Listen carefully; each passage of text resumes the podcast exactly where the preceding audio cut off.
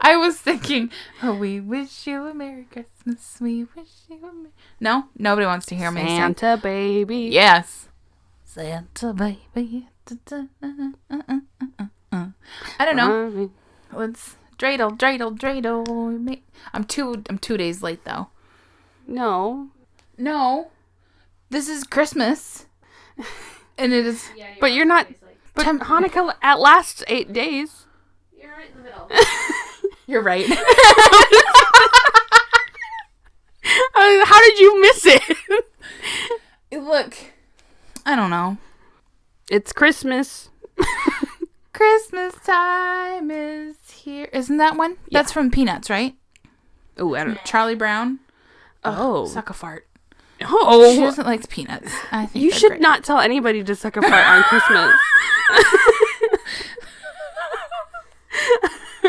you are apologizing. jingle bell. Oh, jingle bell, jingle bell, jingle bell. I rock. love those J I N G L E bells. Oh, those holiday J I N G L E bells. Oh, those holiday J I N G L E sings that? G E double L S. I love those J I N G L E bells. That's the Frank Sinatra version of Jingle oh, Bells. that did not sound like Jing- Frank Sinatra at all. Cassie, Sorry. you're being so mean. It's Christmas. the other day, Danny said something, and I don't remember what, but I laughed really hard, and she was like, "Oh, that sounded like Keith, Candace Keith voice." oh, yeah. I'll have a blue Christmas. A- Ooh, very good.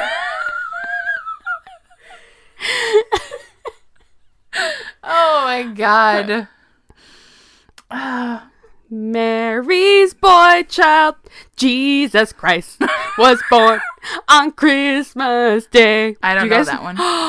Oh my god, I don't that's my that favorite one. That's by Boney All M. I want for Christmas is you.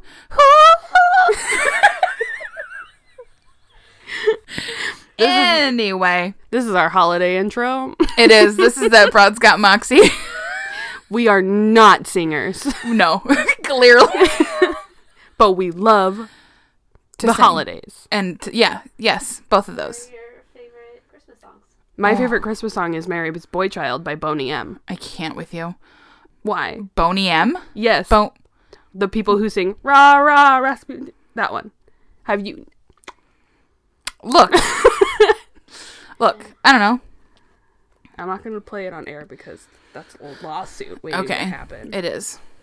That's my favorite Christmas song. That's a good one. The to be clear, the Boney M version. The Boney M version. Yes, What a weird name, the Boney M. Boney M. I love them. Is it like two words, like Boney Yeah. and then the letter M? Yeah, Oh. they Not sing like the Rasputin Lo- song.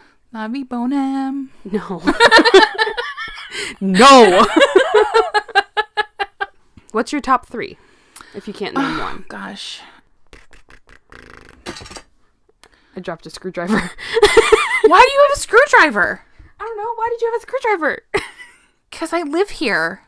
And it was right here, so I picked it I up. I was probably using it for something. I don't know. I really love White Christmas. Mm-hmm. To be clear, that's Bing Crosby, right? Bing Crosby, yes. Mm-hmm. you have to Um, say who sings it, because obviously a lot of Christmas music. Pause. I need to. Oh, I forgot what we were doing. Oh my gosh. Just You're took- garbage. It just took so long, and Danny and I just had a good conversation. About your uteruses. You said you were ready. Okay, I'm. Are you? lis- Are you? Okay. Okay. Chris, favorite Christmas songs. Uh, please, please hold. N- So what we're learning today is that Cassie's a liar. Cassie's a liar. First of all, anything that Michael Bublé sings. Ooh, I love that bubbly man. Yes, he's lovely. I just was looking at it. It's the one that Perry Como sings. Oh, Fucking. Home for the Holidays. Oh, you. I know. It's a good one though. Home for the Holidays. She stole that from me. No, it's That's a good one. Answer. Always. Is it really? You fucking know that I committed to that song. Okay. Every single time anybody asks me, I don't have to think about it or pause a podcast for 20 minutes to Google that shit. Joodle that shit. You joodle it. Boom. Home for the holidays. Perry Como. That's okay. All right. Holly Jolly Christmas. No. fucking, fucking. Okay. No, that's my favorite. All right, then I I'll give you my other I favorite. hope the mic is picking this up. That's the most aggressive Christmas song. she would not let you have that. Oh my god. All right, Did you say Let Holly me- Jolly Christmas? let me fucking try again. Holly Jolly Christmas by Burl Ives. Uh, oh, Last Christmas by Wham. Oh, I love that one. That's a solid one. That's a good one. And Danny's still mad. uh, Run Run Rudolph by Chuck Berry. Those are the ones that I like a lot because I'm very sentimental. Everything makes me cry, including but not limited to Christmas music. Okay. Smackdown. Right here. Jesus. Go. Can you even sing Home for the Holidays? Let's go. Merry fucking Christmas, everyone. God damn it. that, was, that was my favorite argument ever.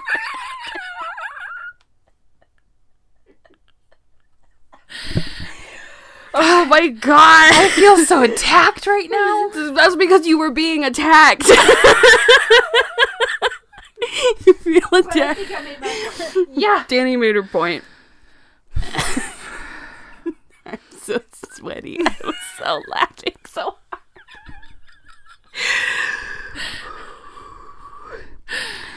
hard. Anyways, my top three songs mm. are Mary's Boy Child Yes. by Boney M, Jingle Bell Rock by that person who sings Jingle Bell Rock, and I Want a Hippopotamus for Christmas. Oh, that's such a fun one. I like that one. oh, I love that song. I'm like lightheaded. Mm-hmm. I was laughing so hard. Also, everyone can suck it, but I love Santa Baby. I like Santa Baby. Yeah. No, not No, Santa but- Baby. The other one that everyone gets butthurt about. Yeah, That one. Baby, it's cold outside. Baby, it's cold outside. yeah. I like it. And it makes me really. I get it. Maybe it's not great. There, There's John, a lot of John subtext. Legend is doing an updated version of it. Oh, that's and good. John Legend and who's oh my god, who's the woman on the track? Maybe. That might be wrong. Anyway, I like that song. I think it's outdated, but it's a fun little ditty. It's a bop. I do have a question for you. Mm-hmm. When Jingle Bell Rock comes on, do you do the dance from Mean Girls? I don't. Because I do. it makes me laugh really hard, and I can't help. I can't stop myself. Good shit. Anyways, this is the Christmas episode. Jesus of that Christ. Brat's got Moxie. 25 minutes later, we've made it to the intro. Uh, I've been The one- personally attacked. We've sang Christmas tunes. There's I'm chestnuts Kiana. roasting on an open fire. let me say our name. Sorry, go. I'm Kiana. I'm Cassie. she, Cassie was the one who was just attacked. Viciously by my wife, Yeah. who is And in the room. honestly, I might be on Danny's side. All right. I see how this is. see how this is gonna go. It's Christmas. It's episode 47. mm-hmm. So you're gonna go first. Yes. Is it a bummer? It's No. Christmas. It better not be. Eh, I specifically had to do homework today, an hour before you came over, because I was like, "Oh man, last year, last week's was a huge bummer. Yeah. Maybe not do another huge bummer on Christmas." mine is fitting. okay, The woman I'm talking about died Christmas Day. great. Her name is Eartha Mae Kitt. Yay! I love Eartha Kitt. Oh God, she's so great. Okay, And she sings Santa Baby. she sings Santa Baby. She's Catwoman. Yeah. Ugh, tell me all about her. She's her. fantastic. So fantastic, in fact, that I couldn't fit a lot in about her. Well, I fit a lot in about her, but there's a lot missing. So Okay. I would highly encourage people to, you know, get to know her. Mm-hmm. Please do. The sources I used today was an article f- called Eartha Kitt's life was scarred by her failure to learn the identity of her white father, says daughter, by Adam Luck. Sex Kitten versus Ladybird, the day Eartha Kitt attacked the Vietnam War at the White House by Deneen L. Brown, Eartha Kitt's obituary, and Britannica.com and IMDb. Nice. That those are my sources. No Wikipedia because Fuck you, Sage. And Merry Christmas. okay, so Season's greetings and fuck you, Sage. Uh, Eartha Mae Kitt was born the 17th of January in 1927 in a small town of North, South Carolina. the name of the city is North In South Carolina. in South Carolina. Well, that's confusing. and it's weirdly central. it's not North or I had to look it up. Perfect. She was a child born out of wedlock. Kitt's mother, Annie Mae Kitt, was a sharecropper of African American and Cherokee Native American descent, and her father's identity is unknown, but he mm-hmm. was white. Interesting. First of all, being a black woman in the South wasn't easy. easy. Being a mm-hmm. black woman anywhere, still not easy. yeah. but she was also a light skinned woman at the time. And in the South, this was highly, highly frowned upon because it meant interracial. There was an mm-hmm. interracial relationship. Because of this, her early life was difficult. Uh, she was dirt poor and not accepted by anyone, and she was horribly abused. She was beaten and mistreated emotionally and physically. Oof. It gets it gets better. Okay. Um, she was sent to a relative named Aunt Rosa, but she was still a victim of abuse there, and from a young age was obligated to earn her keep by picking cotton. At the age of seven, she witnessed the death of her mother, who Eartha believes was poisoned.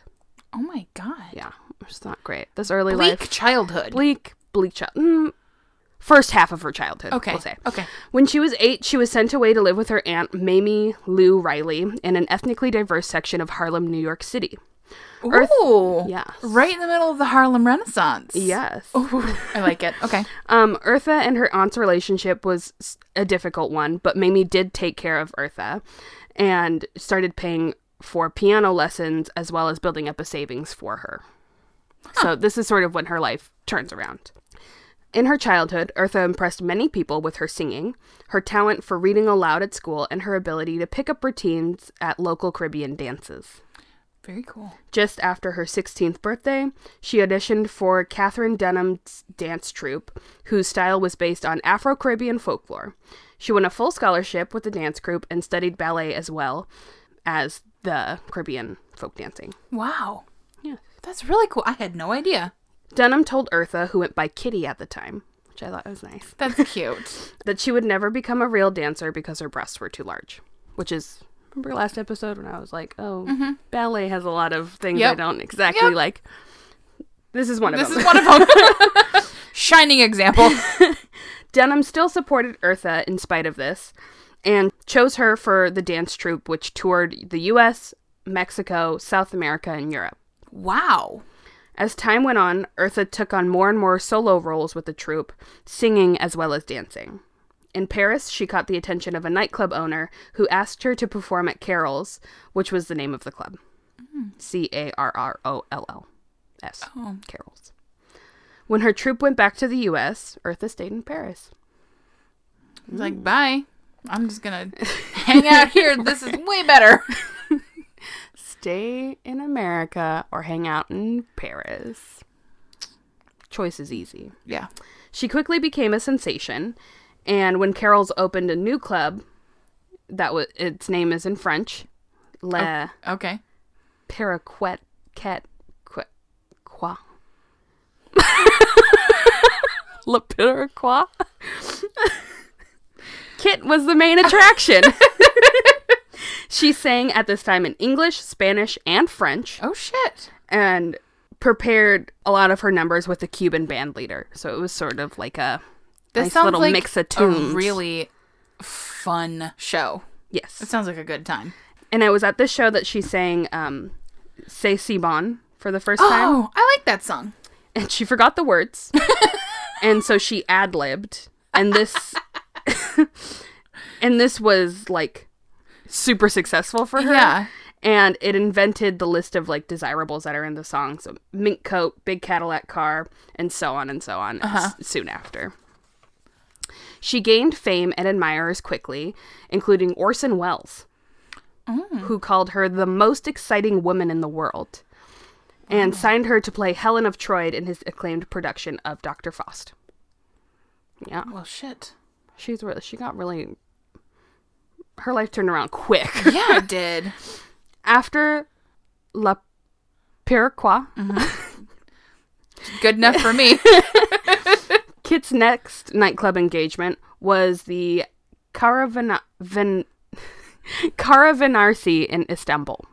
Mm. So she's she's She's bopping all over the she's place. bopping all over the place. Where's Istanbul? Is that Turkey? Yes. Okay. It was it was Constantinople, but now it's Istanbul, not Constantinople. Just to be clear. That's nobody's business but the Turks. Yeah, exactly. That's how you know it's in Turkey. Thank you. um, in Turkey, she learned a number of Turkish songs by ear, including Usku Dara, which she later recorded as her first single for RCA Victor. Oh. After this, she went on to open at the nightclub La Vie en Rose in New York. Um, and at this time in her life, she had the ability to sing in seven languages. God damn. She was. I can't say hello in seven languages. I think I could. I might be able to. Here, let me. Hello. Mm-hmm. Hello. Hello. Hola. Mm-hmm. Aloha. Mm-hmm. Konnichiwa. Konnichiwa. Gasalelia. What's that?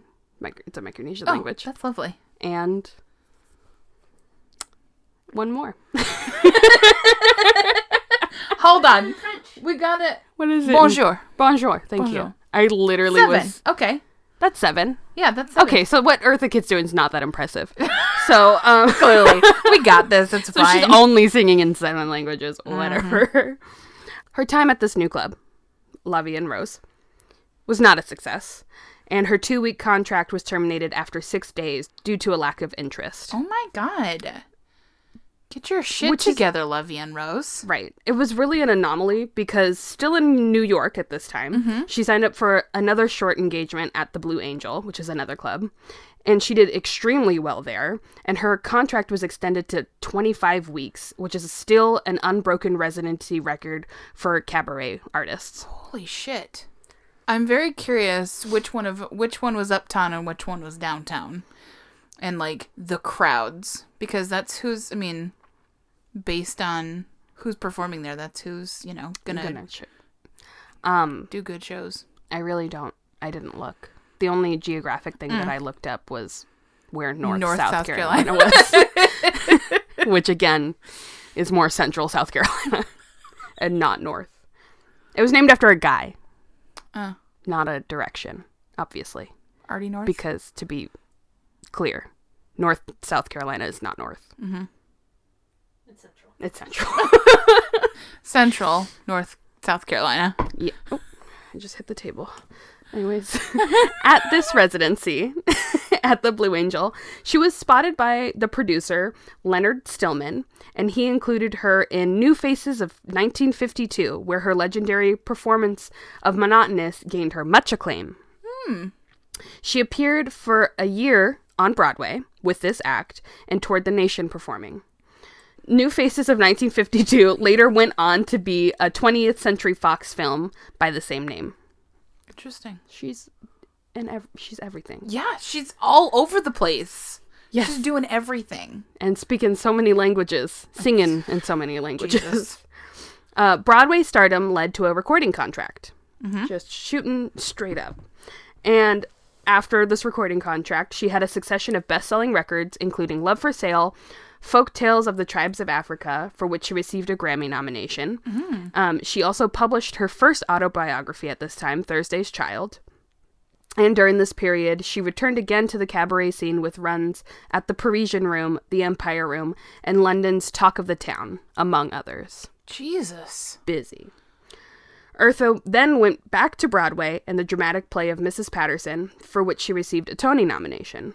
Her success with acting went on with performances in Shinbone Alley and films including St. Louis Blues and Anna Lucasta. It was during this time that she took one. I put that down as a leading sentence. you know, during this time, um, she I mean, it's just on brand with you too. um, and so, during this time. um, and so, during this time. and and so during this time, um, she took on one of her most iconic roles as Catwoman Yes, she did. in the late 1960s series Batman.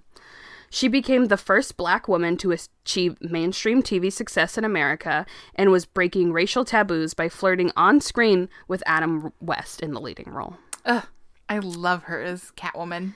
The 1950s were the golden was the golden decade of Eartha Kitt's record hits. After Usukudara came monotonous, then I Want to Be Evil, and then Santa Baby, among others. With these hits, she established the image of a teasing, self-mocking self kitten, uh, sex kitten, self kitten, sex kitten. Meow. Meow. At this time, she sang in 10 different languages. oh my god. and she had sung in almost 100 countries and was honored with a star on Hollywood Boulevard's Walk of Fame. She was just on top of the world. And yeah, she's literally just doing a little bit of everything yeah. and killing it. successfully. And her voice is so interesting. it is. It's really great. It was she's yes. She purrs. yes. She just got, you know, it's it's lovely. amazing. Mm-hmm. And during all of this time, not only was she super successful in everything she did, acting, singing, she was also a very outspoken activist. Activist. activist. She was an activist, Activist. breaking people's ankles. Yeah, like Mrs. Claus. she supported civil rights and youth empowerment groups across the nation, and she openly criticized what she saw was wrongdoing by the government. Because of the engagement with marginalized groups in the nation, she was invited to a luncheon hosted by Lady Bird Johnson. Oh, The subject of the luncheon was bold. Quote, Why is there so much juvenile delinquency in the streets of America? Which is a not a great theme no. to Sure decorate isn't. around. I, um, There's just a bunch of broken glass everywhere. Eartha declined to go. She was like, "This is bullshit. Like, what the hell?" She saw it as a huge con of false intentions and didn't want to be a part of the charade of like, "Look at me, I'm gonna." Why Yep. is there so much delinquency in the street? she wasn't having it. But then the day before the event, Ladybird's social secretary convinced her to go, explaining that it would be worth the trip to talk about such big issues. So, like, if Eartha was there, it wouldn't be a facade kind of deal. Okay. And the subject of this luncheon was why is there so much juvenile delinquency in the streets of America? It had to be something like mm-hmm. that's super suspi- like specific, Yeah. Yeah. What do you really want to talk about? right? Like mm-hmm. there's a question, there's an answer, Yeah. But uh, uh, But let's let's continue, continue. to tiptoe around the issue and not fucking call it what it is. so she went because she was like this could be something, Okay. but it wasn't. Lady Bird and the other ladies discussed the food they were eating more than anything, and when it was time for Lady Bird to speak, she talked more about plans to beautify the country rather than any true plans for reform or even really outlining any issues. Uh huh. Which if you were if you're going to host a luncheon, you're going to have a speech, Mm-hmm. and you're going to have a theme, make the speech match the theme. Exactly. It's not that hard. Right. Come on. Fuck you, I'm an egg. Happened at the Eggster party. Exactly. Thematically, it worked. Similar. Yeah. Exactly. Ladybird should have called me, She should have. Jesus. and then I wouldn't have answered. Yeah, because Big Dick Johnson. Nobody wants to be around him. Nobody. Well, these women did, but not Eartha Kitt. Uh, when it was Kitt's turn to speak, she said, I think we've missed the main point of this luncheon. We've forgotten the main reason we have juvenile delinquency. You send the best of this country off to be shot and maimed. They rebel in the streets. They don't want to go to school because they're going to be snatched off from their mothers to be shot in Vietnam. Oh shit. After this, her career in the US was essentially ruined. Uh, she was blackballed and no longer able to find work anywhere. For many w- years afterward, she would be blacklisted by many in the US entertainment industry and would be forced to work abroad where her status remained undiminished. Then, in 1974, seven years after the luncheon, and her career was essentially done in the mm-hmm. US, she was approached by a New York Times reporter that had gotten his hands on a CIA dossier about her, where she Oh. was branded a, quote, sadistic nymphomaniac. Oh my god. The journalist gave her a heads up that he was going to publish the dossier. Quote, the Central Intelligence Agency, asked by the Secret Service in 1968 about Eartha Kitt, produced an, an extensive report containing secondhand gossip about the entertainer, but no evidence of any foreign intelligence connections. End quote. Um, Hold on. Let me just clarify something real quick. Mm-hmm. Eartha Kitt called a fucking spade a spade yes, and tried to address what this luncheon was supposedly supposed to be about. yes, Got blackballed for seven years. yes. And then a man reporter. contacted her mm-hmm. and said, Hey, the CIA has a file about a bunch of rumors that people have talked about you. And and that was created at the request of the Secret Service, who is the president's Are you fucking kidding me? Ladybird was snubbed, and so she told her douchebag husband to get the CIA involved to talk shit on her? Yes, I can't deal. that's exactly what Oh happened. my fucking god. The report continues, or the oh, article Oh, Jesus continues. Christ. The article continues. Sorry. The report was sent to the Secret Service a week after Miss Kitt criticized the Vietnam War at the White House luncheon during the Johnson administration. In a 1998 interview with the Post, Kitt called the report purely political proof that LBJ personally blackballed her. And she said, quote, When Johnson calls up and says, I don't want to see this woman's face anywhere, you're out of business. Oh my god. As if the Secret Service don't have anything fucking better to do with their time Right. than This be is like, the, the Vietnam War. Like this wasn't a time of like rest. Like yeah, we're not chilling. nobody we're dealing had free with time. Oh my gosh. And LBJ, this dickhead, Oh god. was like, "Hey, my white wife's feelings were hurt by this scary black woman. Let's Ugh. Oh let's my god. blackball her." She'll you'll never work in this town again. That's exactly what he did. what a garbage Talk about person. abusing presidential power. Yeah. Over gossip. President, listen. Maybe I should just write a book called "Presidents Are Bad," I think and then should. everybody should read why every president is bad. Kenna just said that while holding a screwdriver. I have to have something in my hands while I, I talk. I know you do. You're such a fidgety. I'm constantly moving and trying to keep Danny from looking at me, so I'm like. and you are just fiddling. Just got a screwdriver in my hand and I'm pissed. I'll tell you what. I'm just gonna start shanking presidents. Uh, good news though. Okay. After all this shit show, seven years of being blackballed, when the dossier became public, Eartha was able to work in the U.S. again because everybody was like, "What fucking bullshit?" This is what our tax dollars are going for? yeah, So you can write an expose on on a singer on and cabaret performer. Calm down. And- And like she is an activist, she genuinely cares about yeah. what's going on. Yeah. She had better things to do than fucking talk about caviar and toast corners at the luncheon. It's like, let's address some of this shit. Yeah. And also in the article, I didn't put it in, but like they also were like, "Ooh, I wonder if the president's gonna stop by and see us." Oh my god. And so Eartha they Kitt was show like, "This us is dick. To be clear, we keep mentioning LBJ's dick because he apparently had a. I, we've said we talked about it in episode one. But again, he apparently had a large penis and he liked to show Everyone. of the Congress all the time because he was really proud of it. Ugh. What a garbage person. Eyes are tired from rolling. so she's working in the U.S. Uh-huh. again. Let's get back. Okay. She returned to the U.S. in an acclaimed Carnegie Hall concert, and in 1978 received her second Tony Award nomination. Okay. I was like, when did she win the first one? I was waiting for nomination.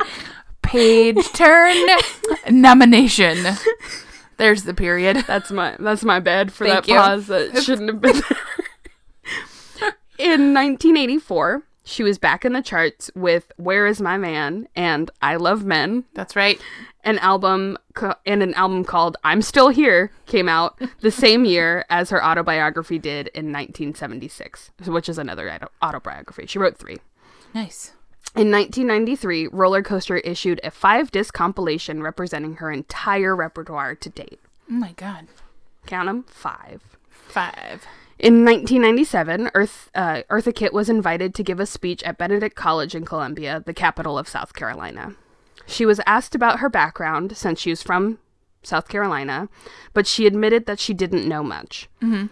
She didn't even have her birth certificate. She told the audience if they were able to find it, she'd be most thankful. And they did find something, however, she couldn't access it. Of getting access to the birth certificate, Eartha's daughter said, quote, we had to get a lawyer and petition the court to get the records opened, and this took about six to seven months. We flew down to see the records, but were allowed just 15 minutes. She was very nervous, and outside the judge's chambers, she went quiet. She was visibly nervous about what she was going to see. I knew the signs because before she went on stage, she was always terrified. It was a female judge who stepped aside while we read the records at her desk.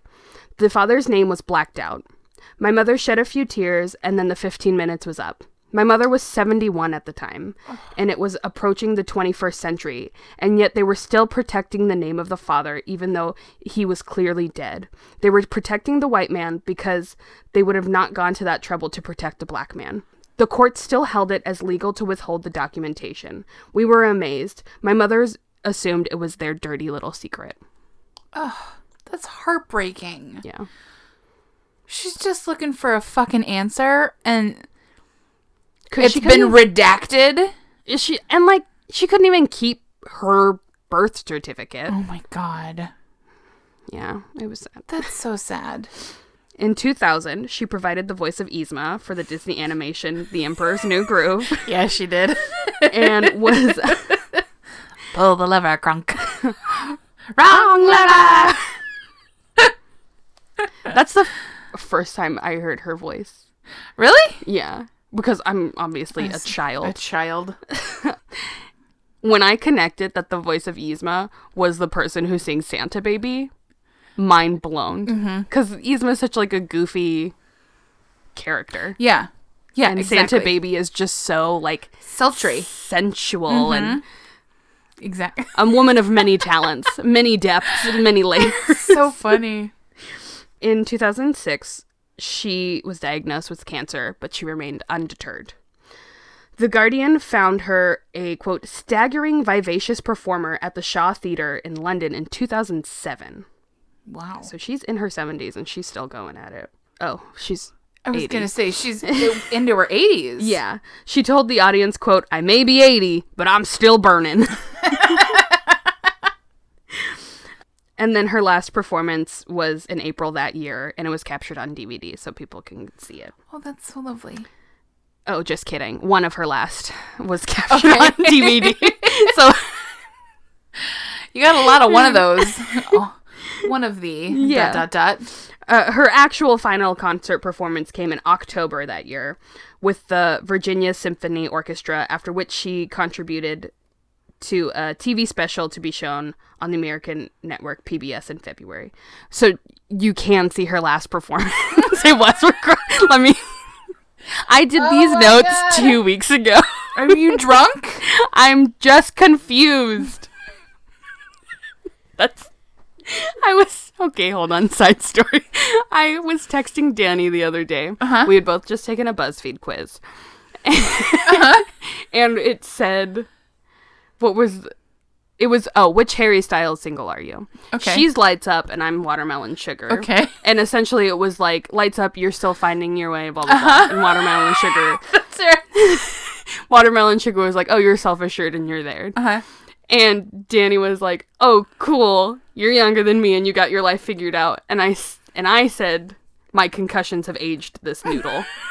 and then I told her I had 3 concussions and then retracted that because I like to retract things and said, "Wait, no. I had 2 concussions and was just confused the third time."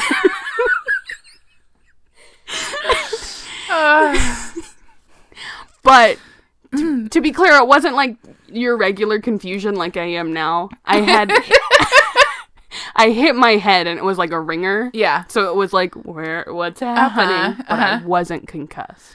That's hilarious. The rest of that conversation was very funny as well. Danny read the whole thing to me last night, and I had a good hearty laugh about it. I got a cooked noodle.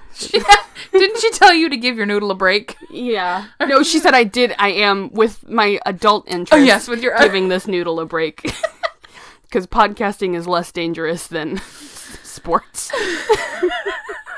That's right. Most of the time. That being said, I have been concussed multiple times, so I get confused. and that's why I got confused about that. Also, I wrote these two weeks ago, so you can see her last performance. It aired on PBS. Okay, okay, perfect. In 2008, Kitt died Christmas Day at her U.S. home due to colon cancer, which is sad. But I also thought, I also thought it was really nice because I know her mostly for Santa Baby and not her other singles. Mm-hmm. So the fact that she died in the season of like, That made her happy. yeah, and that- and like was what I see as like her yeah, time. yeah, exactly. and like I think she's great. Mm-hmm. Eartha was a singer and dancer whose suggestive and sensuous performances captured the public imagination of the 1950s. The only thing that she needed in life aside from the love of her daughter was the applause of an audience. There may there have been many attempts to describe Kitt's extraordinary voice, but none have come close. Her pitch was remarkably clean, and she would bend it, very often sharp, with slow deliberation. She said she understood everything her voice could and could not do. If she was not 100% herself, you felt cheated. She was one of a kind and powerful, and her legacy as an unbroken femme fatale lives on. Oh, I love that. I fucking love Eartha Kitt. She's great. She's such a delight. And she she did so much more in terms of like the activism in her yeah, life. yeah. To the point where like she believed in this stuff so wholeheartedly that she sacrificed her career for at mm-hmm. least a short period of time. And I think that's really admirable.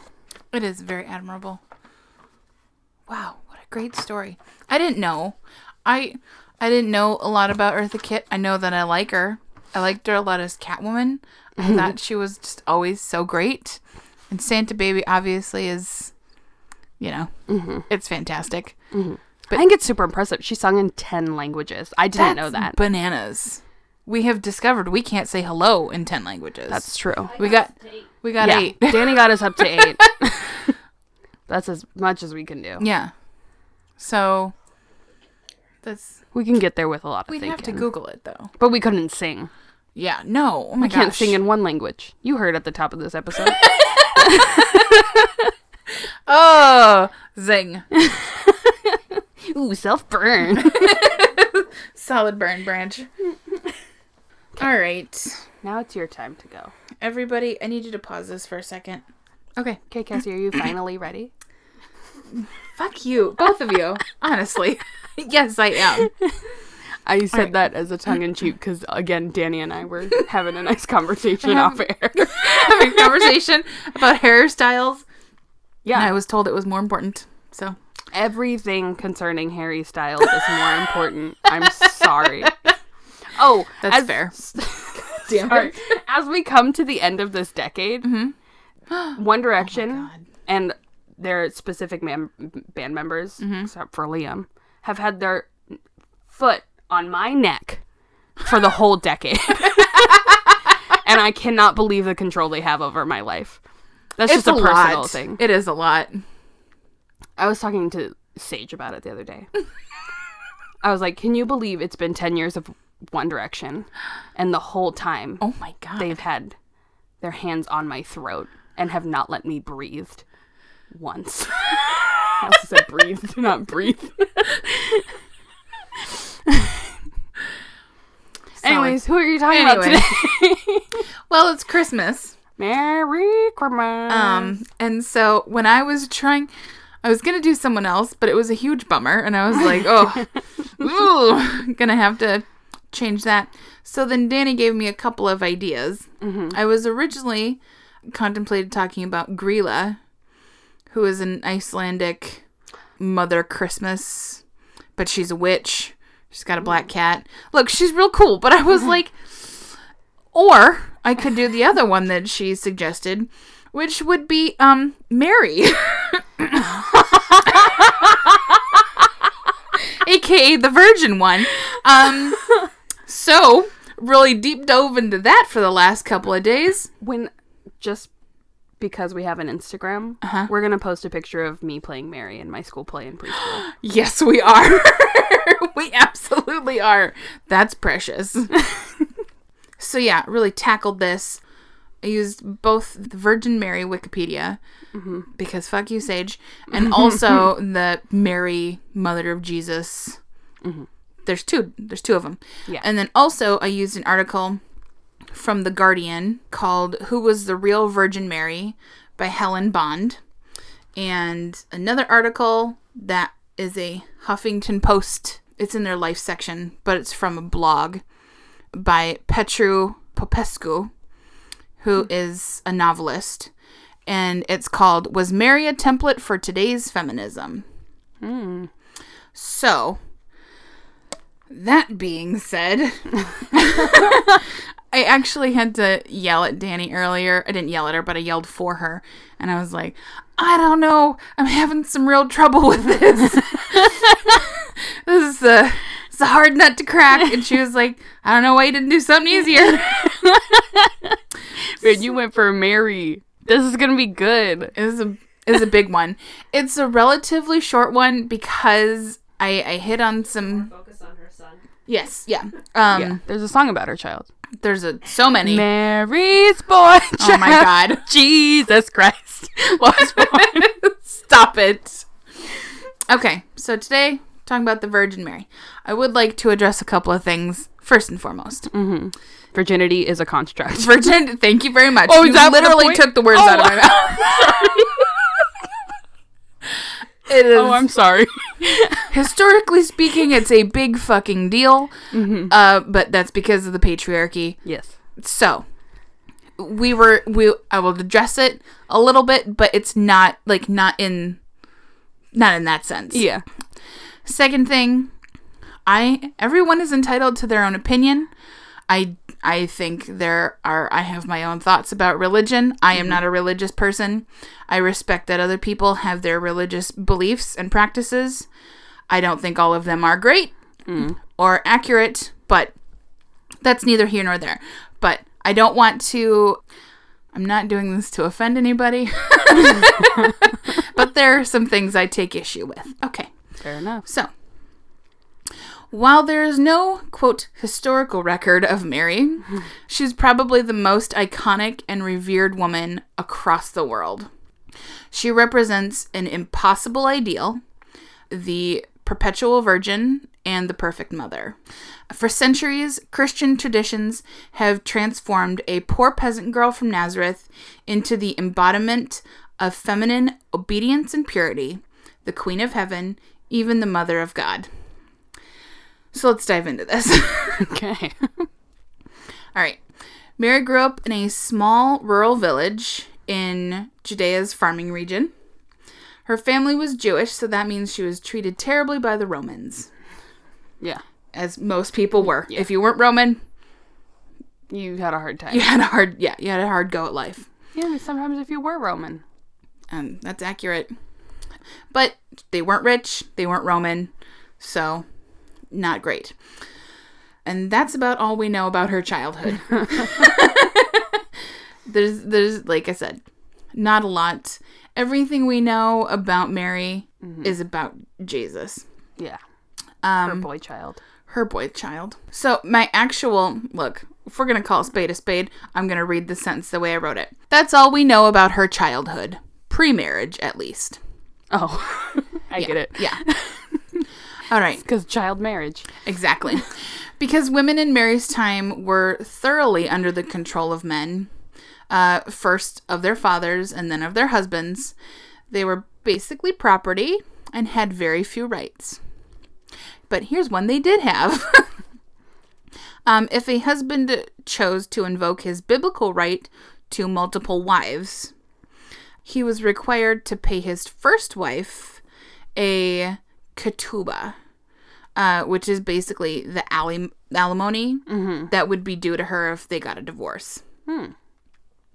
Uh, so great, but not perfect. Um, although they lacked legal rights, Jewish women had important duties related to f- their family and faith in this time. They were responsible for keeping the religious dietary laws of kashrut, which is kosher. Mm-hmm. They began the weekly Sabbath observance by praying over candles, and they were responsible for propagating the Jewish faith, faith in their children. Thus, they exerted great informal influence over society despite their lack of citizenship. So it's not that bad. Would I trade my rights for household duties? Absolutely. I'm just kidding. Oh, I'm kidding. Oh my god, the look on your face was so. I'm just confused. Look, I'm trying. I wrote this and I was a little bit. I was Salty. I was salty, so I was mm-hmm. like, oh, how do I? It's just slathered in sarcasm.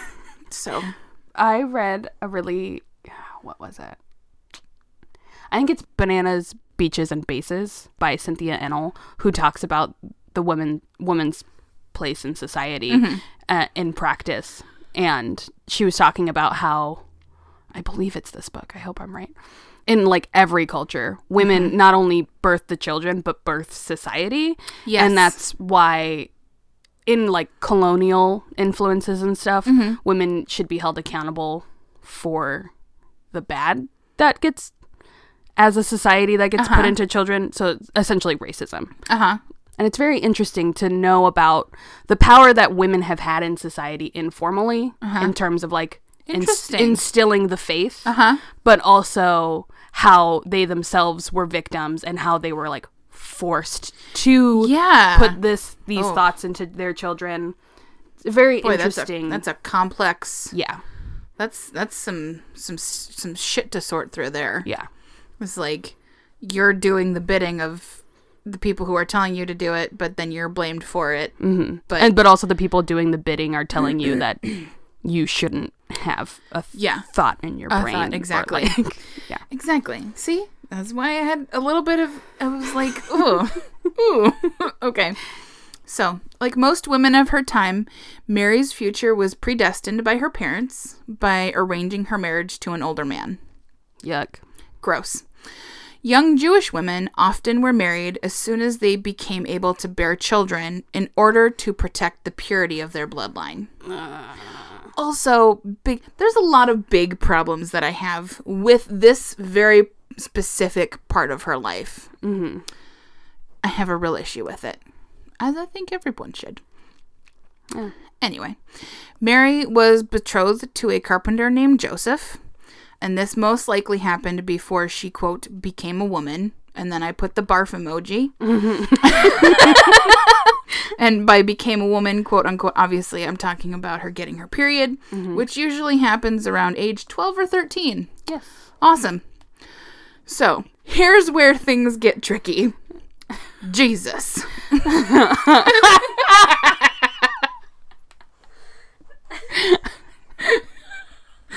See, isn't this uncomfortable? it's weird, right? Glad I'm not. I'm so happy I can share this with you guys. I'm gonna do something light this week. Fuck organized religion. Those are Is key. essentially the energy is the energy coming from you. but you know, Like I'm not mad. organized religion canceled. Okay. Santa canceled. Organized religion canceled. Look, we're all gonna go dance naked around a fire and celebrate Yule. Yes. Yes. See? I don't know why. Oh, we missed it. Everybody we should not- have done this last week. Next year, put it on your calendars, ladies. Let's do it. Okay. So I'm sure most people know the nativity story. Yes. It's in the book of Luke in the Bible. In case anybody knows, wants to go look it up. Look it up. Um, before Mary and Joseph actually said "I do," what? what are you two laughing about?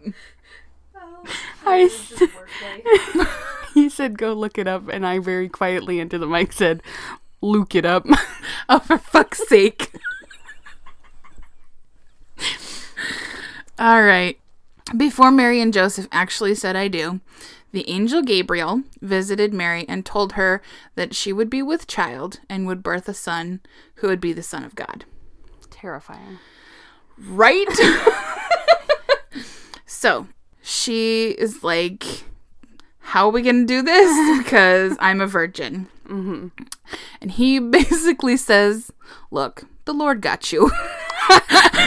she's like, Cool, cool, cool, cool. Um, Dope. Mm. I, you know, I'm a believer, I guess. Like, let's let's do this. So, being a betrothed woman, which is it's it's like being married but not being married. It's it's a Engaged. thing. It's a thing. There an engagement is No, no, no, but it's more than just like saying, "Oh, this is my fiance." Mm-hmm. There's an actual my husband to be. Yes, yeah. It's there's a lot more by exactly. It's a lot more contractual Yeah. right? So, being a betrothed woman, if Joseph had not believed her and had not believed the dream he had, because he had a dream, I think a bush talked to him and was like, She's carrying the Son of God. That Ooh. was Moses. Okay. he did, but he actually talked to a bush. He didn't dream about a bush. Maybe he dreamed about an angel Why are there so many bushes? Yeah, I in the know. Bible? Grandma's bush in the Bible. burning grandma's bush. Um, anyway, Also, Danny just, I don't know if we could pick it up on the mic. Danny said that that was Moses. yes, it was. That the one That would talk to the bush. The one who actually talked to the burning bush was Moses. If we're gonna, if we're on this plane of reality that a, bur- a burning bush talks, that's who Moses talked to. But I think what we need to realize here is God is a bush. bush. oh my god, that's Oh, blasphemy. We've figured it out. we figured it out. The answer to woman. everything is forty. oh my god! Ariana Grande was right. We have figured it out. Madonna's bush is God. because in the music video, she's got get it anyway. I'm just saying, if I'm right, you all owe me money. It's a true story. Anyway, where Capitalism am I? doesn't exist in heaven. You don't know that. It bet. If if capitalism exists in heaven, I'm in hell. that's that's a fact. Uh, you think you're going to the good place? You're not. Okay. The Lord got you. Cool, cool. Okay. So, being a betrothed woman, if Joseph had not believed Mary, who was like, Look, you're not going to believe this, but this is what happened.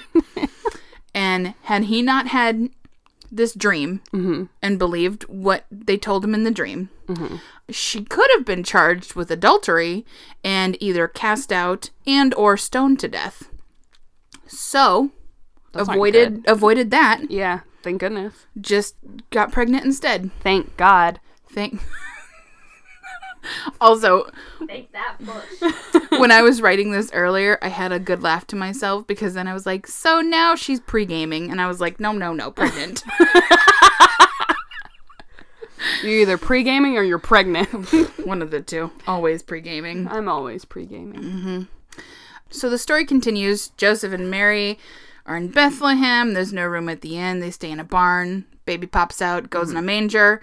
A big star appears in the sky. Three kings bring presents, etc., etc. Mm-hmm. I think some sheep sing, maybe. Mm. What are they? It's Boney M. It is Boney. As Boney she- M is there. Mary's boy child. Exactly. Jesus Christ. And then there's a little drummer boy. All the things happen. So I'm not a theologian. I'm not here to debate facts versus fiction. But I am here to tell you that Mary went on to become probably like the goes God, Jesus, Mary. Well, Holy Spirit. Holy Spirit. Excuse me. She this coming from the fucking Catholic in the room. I'm just kidding. this is the trilogy. the trilogy. Father, Son, and Holy Spirit. Trinity. Trinity. With Star Wars trilogy. Star Wars A New Hope, Return of the Jedi.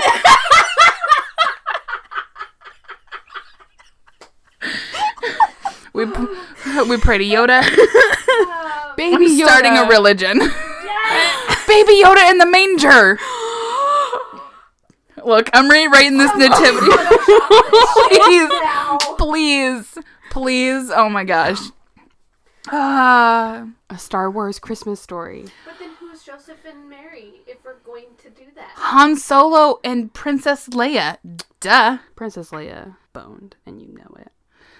She's not a virgin. She wears an white through almost the entire. you are suggesting that Han Solo is married to an Ewok? I didn't say uh, Han Solo. Oh, I just said I want an Ewok to be there. he could be one of the three kings. That would be the cutest. Can Jar Jar Binks be the drummer boy? no, gross. Also, he's not oh from wait, Tatooine. no, sorry. I was thinking out. of Jabba the Hutt. I'm really bad at Star Wars.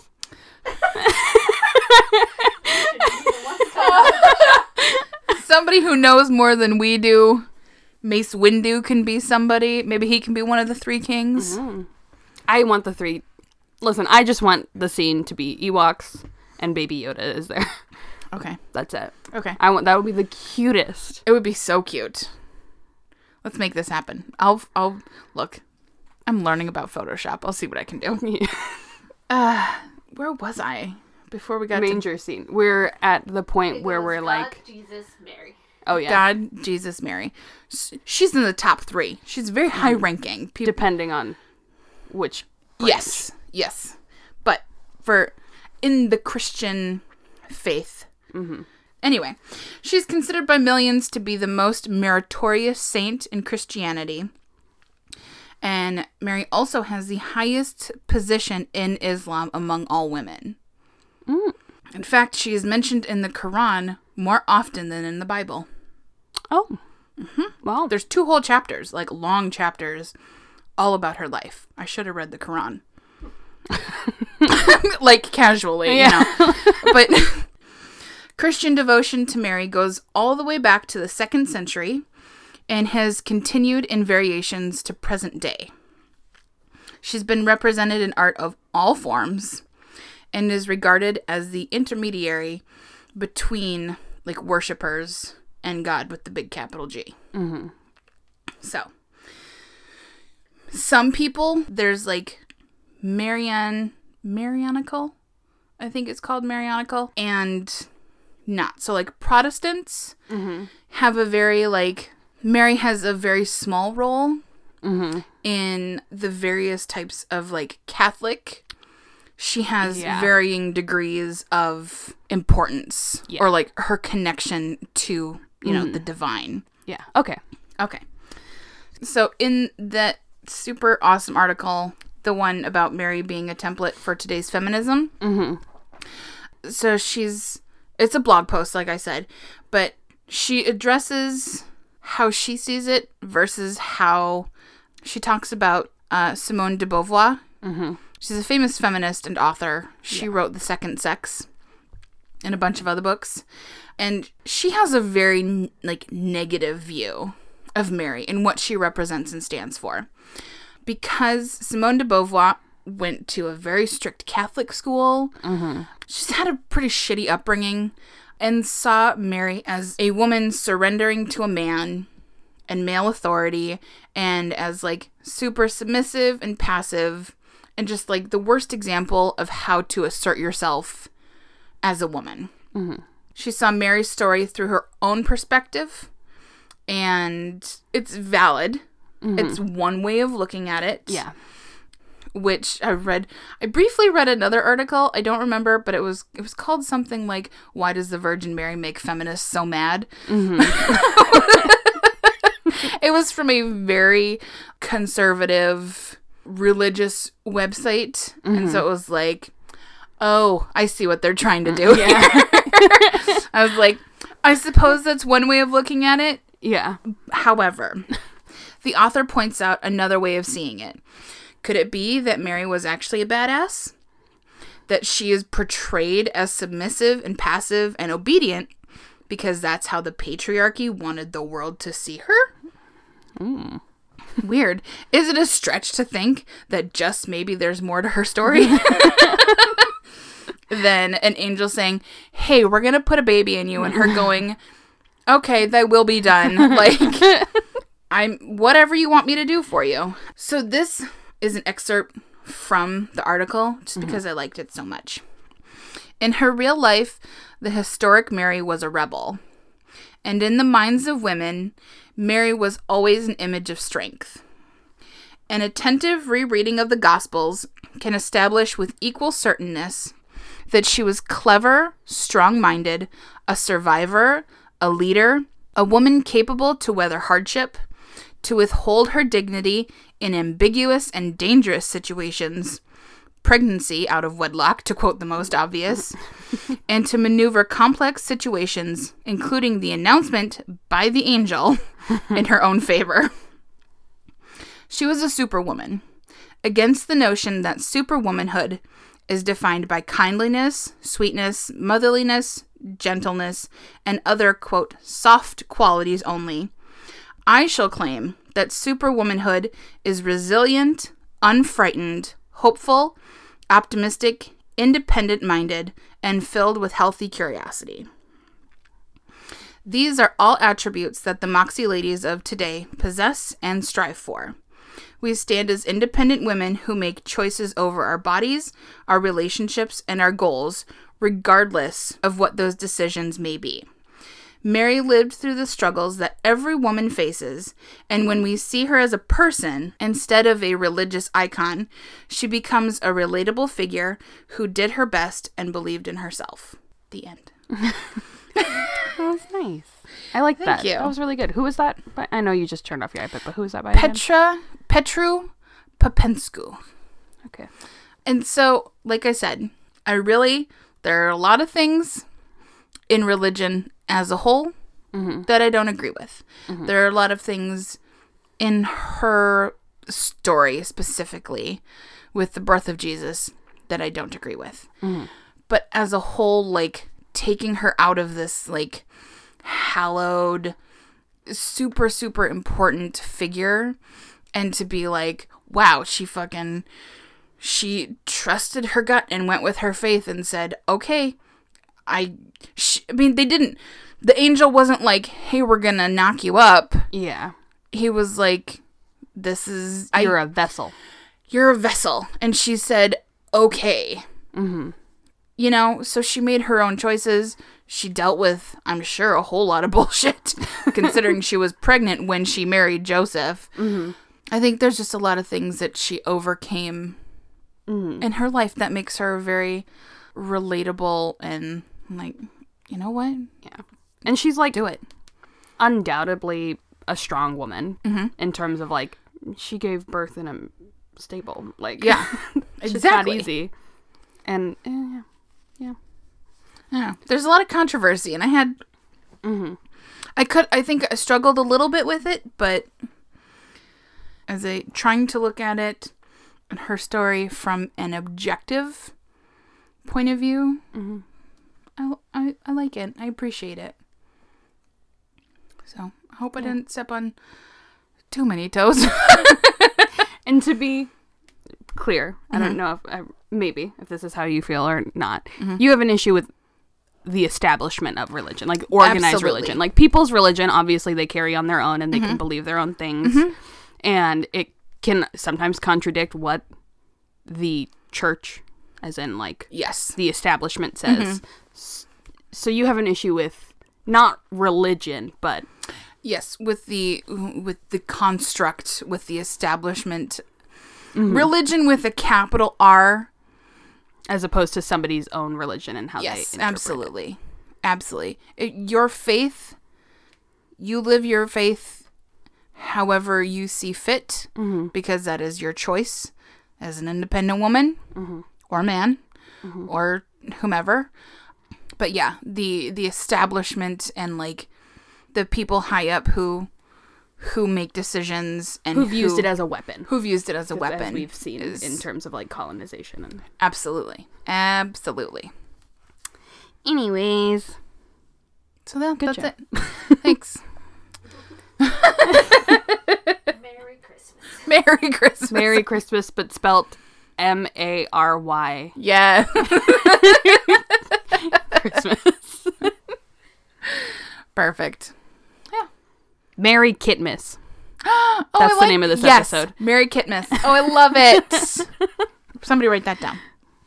or just you know danny listen to this again and when you get to the end and i say hey let's entitle this Mary kitmas d- do that cool Perfect. All right. okay everybody Well, that is this is the last episode of 2019. Oh my god The next episode is going to come out bright and early when everyone's hungover on January 1st. or at work some people work Oh yeah, that's true.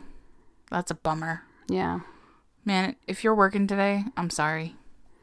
oh yeah shout out to everybody working today mm-hmm. that's hard i used i mean Yeah, exactly. Anybody working today, anybody whoever works any holidays. yeah It's hard to be away from I've worked plenty of Christmases and it's it's it's hard to, you know, whatever your job is to be to do that and be away from your family and the celebrations, but know that whatever you're doing is i mean you're It's helping somebody out. It's doing it's doing something for for others. So just know that. yeah merry christmas Mhm.